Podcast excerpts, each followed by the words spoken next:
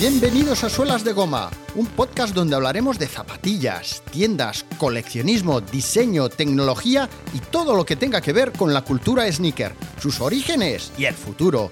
Yo soy Orlando Chico y esto es Suelas de Goma, episodio número 29, el 11 de febrero del 2020.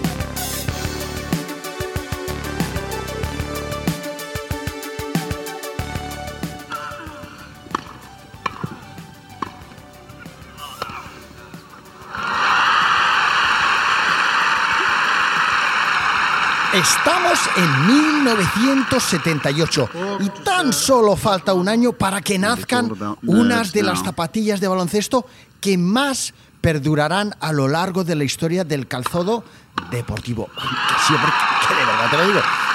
En el 78 emiten en televisión española el primer episodio de Érase una vez el hombre.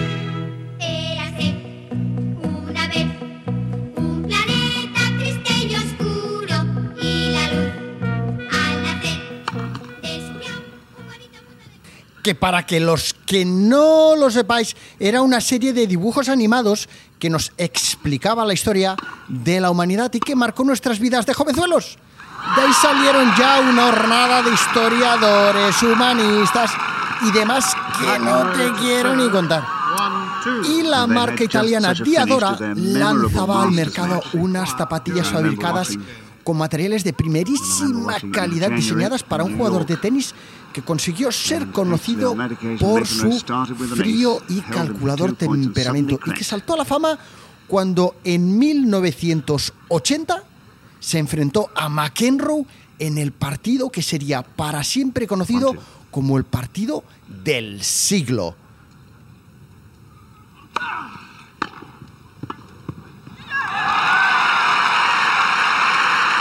El partido se disputó en Wimbledon. Era la final individual. McEnroe entró a la pista abucheado por la multitud y Bjork apuntaba a conseguir su quinto título consecutivo sobre el césped londinense. En un cuarto set con un tiebreak que duró 20 minutos, 20 minutos, McEnroe salvó 5 puntos de partido, 7 total en ese set, y ganó finalmente 18-16, pero fue incapaz de romper el saque de Bjork en el quinto set y Bjork terminó ganando 8-6.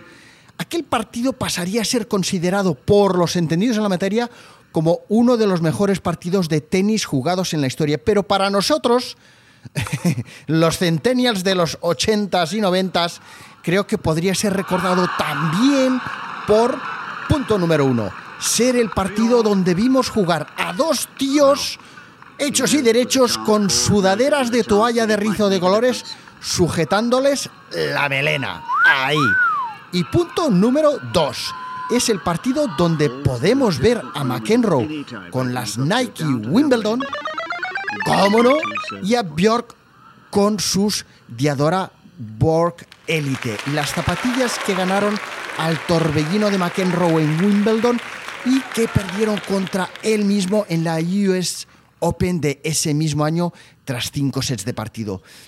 Es un partido tan guapo tenística y estéticamente hablando que os voy a dejar el link en la web del programa, que majo soy. Pondré un corte en los stories y, y recordad que además fue tan legend, tan mítico, que en el 2017 se hizo una película respecto a ese encuentro. ¿A que no os acordabais ya? Bueno, pues ya se ha acabado el partido. Muy guapo, sería uno de esos días a celebrar eh, dándonos un homenaje, dándonos un paseo, por ejemplo, hasta la Costa Brava con el nuevo y flamante BMW M1, un modelo deportivo desarrollado por la marca alemana con la colaboración de Lamborghini en ese mismo año, en el 78. Un coche con 273 caballos de potencia y un motor de 6 cilindros en línea de 3.453 centímetros cúbicos que ¿Qué, qué, qué queréis que os diga, amigos, de las tapas? No tengo ni repajolera idea de qué significa que tenga seis cilindros o cuatro o tres, pero seguro, seguro, seguro que corría mucho y gastaba gasolina a manos abiertas.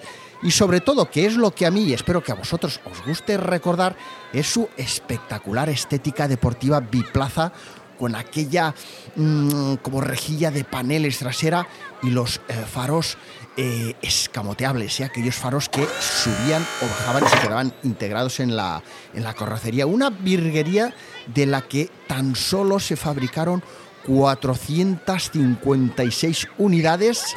Una de ellas eh, la pude ver yo en el último eh, Festival del Automóvil en Barcelona.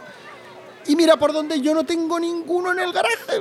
Mala suerte. Bueno, no pasa nada. Bueno, oye, justo antes de llegar a los esperados años 80 nos encontramos a una de las zapatillas clásicas del baloncesto más populares de la historia. Unas zapatillas que tomaron su nombre del acuerdo al que llegó Adidas con los 10 mejores jugadores de la Liga Estadounidense de Baloncesto.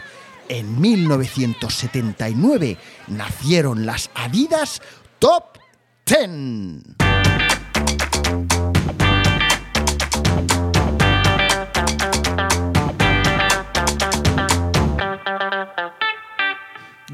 Collins, Marquis Johnson, Kermit Washington, Adrian Dantley, Bob Lanier, Bobby Jones, Billy Knight, Sidney Wicks, Mitch Kupchak y Kevin Grevy.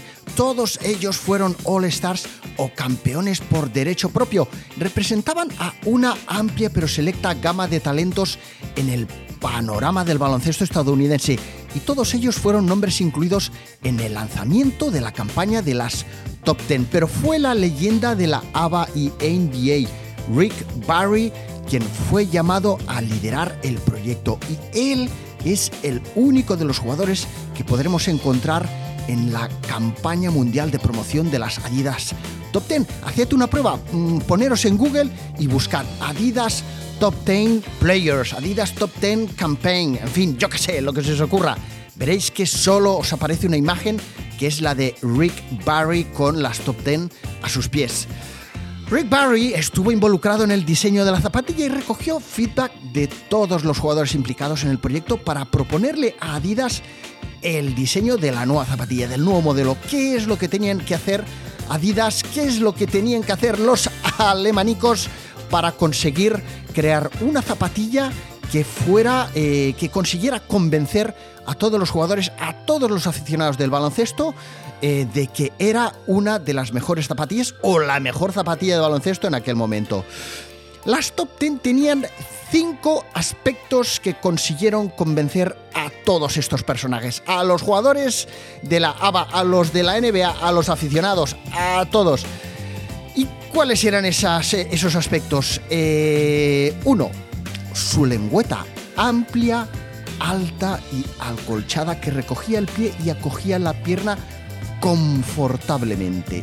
Dos, su cómodo pliegue con un material más suave en la zona de flexión del empeine. Fijaros, fijaros en las top 10, veréis que es una de esas primeras zapatillas que pensaron en mm, conseguir que la zona de flexión de, de- de los dedos con el pie fuera un poquito más eh, blanda para que no tuvieras aquella dificultad de, de doblar la zapatilla, de domarla, ¿no?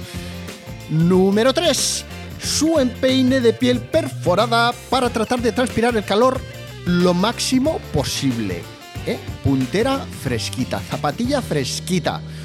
4. El grip de sus suelas, el material, el dibujo, eh, hacía que fueran suelas capaces de asegurar sprints, frenadas y giros sin resbalones.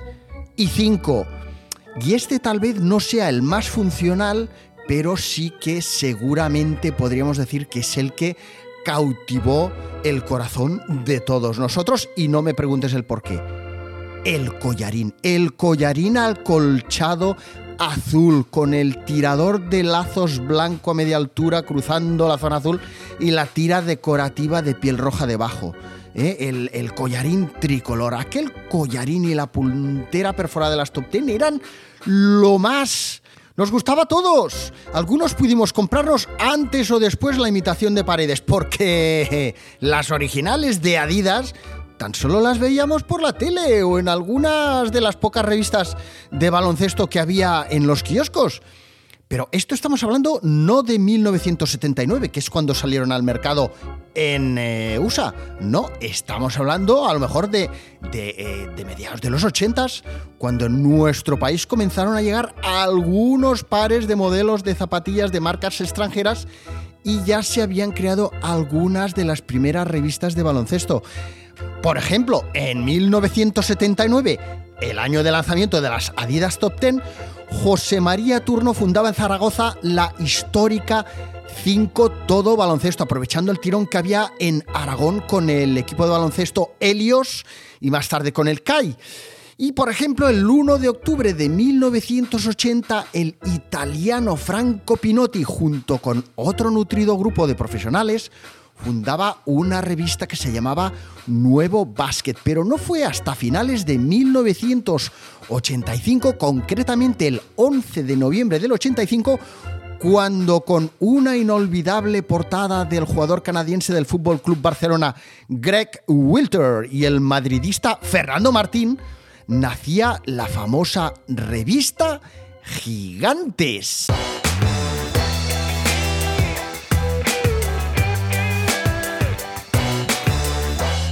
Mirad, os voy a leer la portada de lo que salía en aquel momento en la primera portada de la revista Gigantes del Básquet semanal. Ojo, es semanal. Ah, vamos a ver, Barça-Real Madrid, duelo en la cumbre. Andrés Jiménez, Sinaito rindo igual. Exclusiva en Nueva York con Pat Ewing. Luego eh, se ve un- una ventana que pone gratis, super póster, que creo que, no sé si es Pat Ewing o quién es. Eh, reportaje, primeras fotos de la NBA y encuesta. ¿Quién es mejor? Epi y Fernando Martín a juicio. ¿Qué os parece? Precio 135 pesetas. Bueno, bueno, bueno, bueno, bueno, bueno. Qué mítico, qué mítico, qué mítico, qué mítico. Bueno, las top 10 fueron tras las Superstar y las zapatillas de Karim Abdul-Jabbar, que no acabaron mm, por estar nunca profundamente ligadas a un modelo en concreto, eh, fueron las terceras zapatillas cronológicamente hablando más importantes en la historia del calzado de baloncesto para la marca alemana, las top 10. Y fijaros en, eh, en- un detalle en que el que las abanderó eh, era, tal y como hemos dicho, Rick Barry, un hombre blanco, bien parecido, ¿eh? o ¿eh? o aquello de, ostras, oye, qué tío más, más serio, ¿no? Universitario. Eh, y no sé, no sé, no sé si este hombre, si Rick Barry fue, junto con después Larry Bird, uno de los últimos blancos en protagonizar el lanzamiento de una zapatilla. A ver, eh, que igual me equivoco y que me, por- que me perdonen los eh, superentendidos, pero yo como mortal aficionado de a pie al que le gustan las zapatillas y el baloncesto, creo que eh, Rick Barry fue uno de los últimos hombres blancos en ser eh, escogido por las marcas de baloncesto como caras visibles de una eh, campaña de marketing. Ya nos digo ya de una signature. ¿eh? Pero todo eso a nosotros en los 80s, la verdad es que no nos llamaba para nada la atención. No teníamos ni idea de que las Top 10 eran unas zapatillas diseñadas por y para eh, 10 de los mejores jugadores de la NBA. No teníamos ni repajolera idea de quién era Rick Barry. Vamos, seguro, va, vamos, ni idea. Y las comenzamos a considerar como unas zapatillas no solo guapas, no solo como unas zapatillas de aquellas que le veías a alguien por la calle y decías, hostias, qué guapas esas zapatillas. No tenías ni idea ni de que eran Adidas, ni de qué era Adidas, eh, ni absolutamente nada. Pues no solo las, las comenzamos a considerar como, no ya solo como unas zapatillas guapas, sino como, hey, unas buenas zapatillas para jugar a baloncesto, cuando se las vimos, por ejemplo, a la selección española de baloncesto, cuando fueron a los Juegos Olímpicos de Los Ángeles de 1984 con Juan Antonio Corbalán, Ignacio Solozábal, José Luis Llorente, José María Margall, eh, Juan Antonio San Epifanio, Epi, eh, eh, Juan Manuel López Iturriagas, que como hay nombres de un lado y del otro, José Manuel Beirán, Andrés Jiménez, Jimix, eh, Fernando Arcega, Fernando Martín, Fernando Romay, Juan Domingo de la Cruz y Díaz Miguel, el mítico Díaz Miguel de entrenador. Todos ellos se enfrentaron, si os acordáis, bueno, claro que os acordáis, en la final eh, contra Estados Unidos, contra Michael Jordan y compañía, y ganaron la plata, que, seguramente, oye, si, si Michael Jordan hubiera estado aquel día con, con mal de vientre, igual nos hubiéramos llevado el oro. Vete tú a saber. La mejor generación que ha dado el baloncesto español, eh, según los medios eh, especializados. Pues bueno, ¿qué os voy a contar más? Bueno, os puedo contar una pequeña anécdota y es que eh, cuando yo era jovencillo y estaba viviendo por Lérida, la revista Super López eh, hacía una convocatoria en cada número en la que proponía a los chavales pues que enviaran sus dibujos y el dibujo que ellos consideraran pues lo publicarían en, la Super López.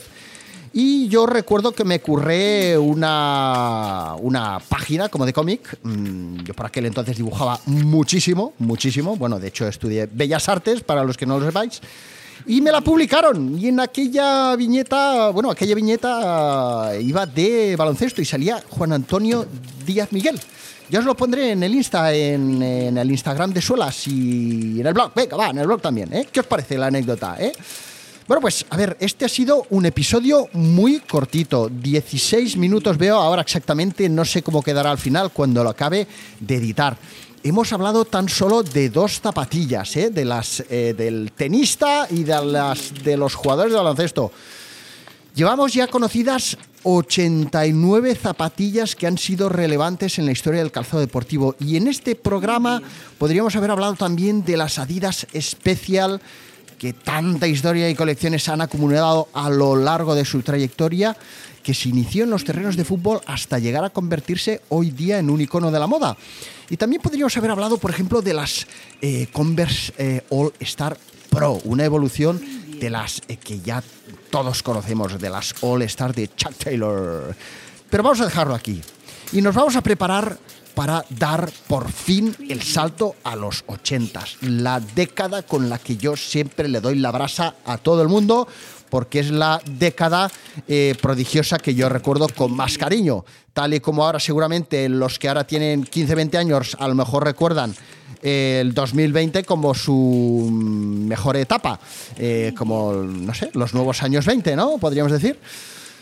¿Y qué pasó en los 80? Pues es que es una época en la que se crearon, se crearon algunas de las zapatillas que verdaderamente marcaron un antes y un después en eh, lo que hasta ahora conocemos de eh, la historia de las zapatillas. Una época en la que el marketing con- comenzaba a coger cada vez más peso y en la que la música trasladaría las zapatillas de las pistas de atletismo, de las pistas de tierra, de los campos de fútbol, de las pistas básquet a la calle. De modo que chicos, chicas, nos vemos en los ochentas.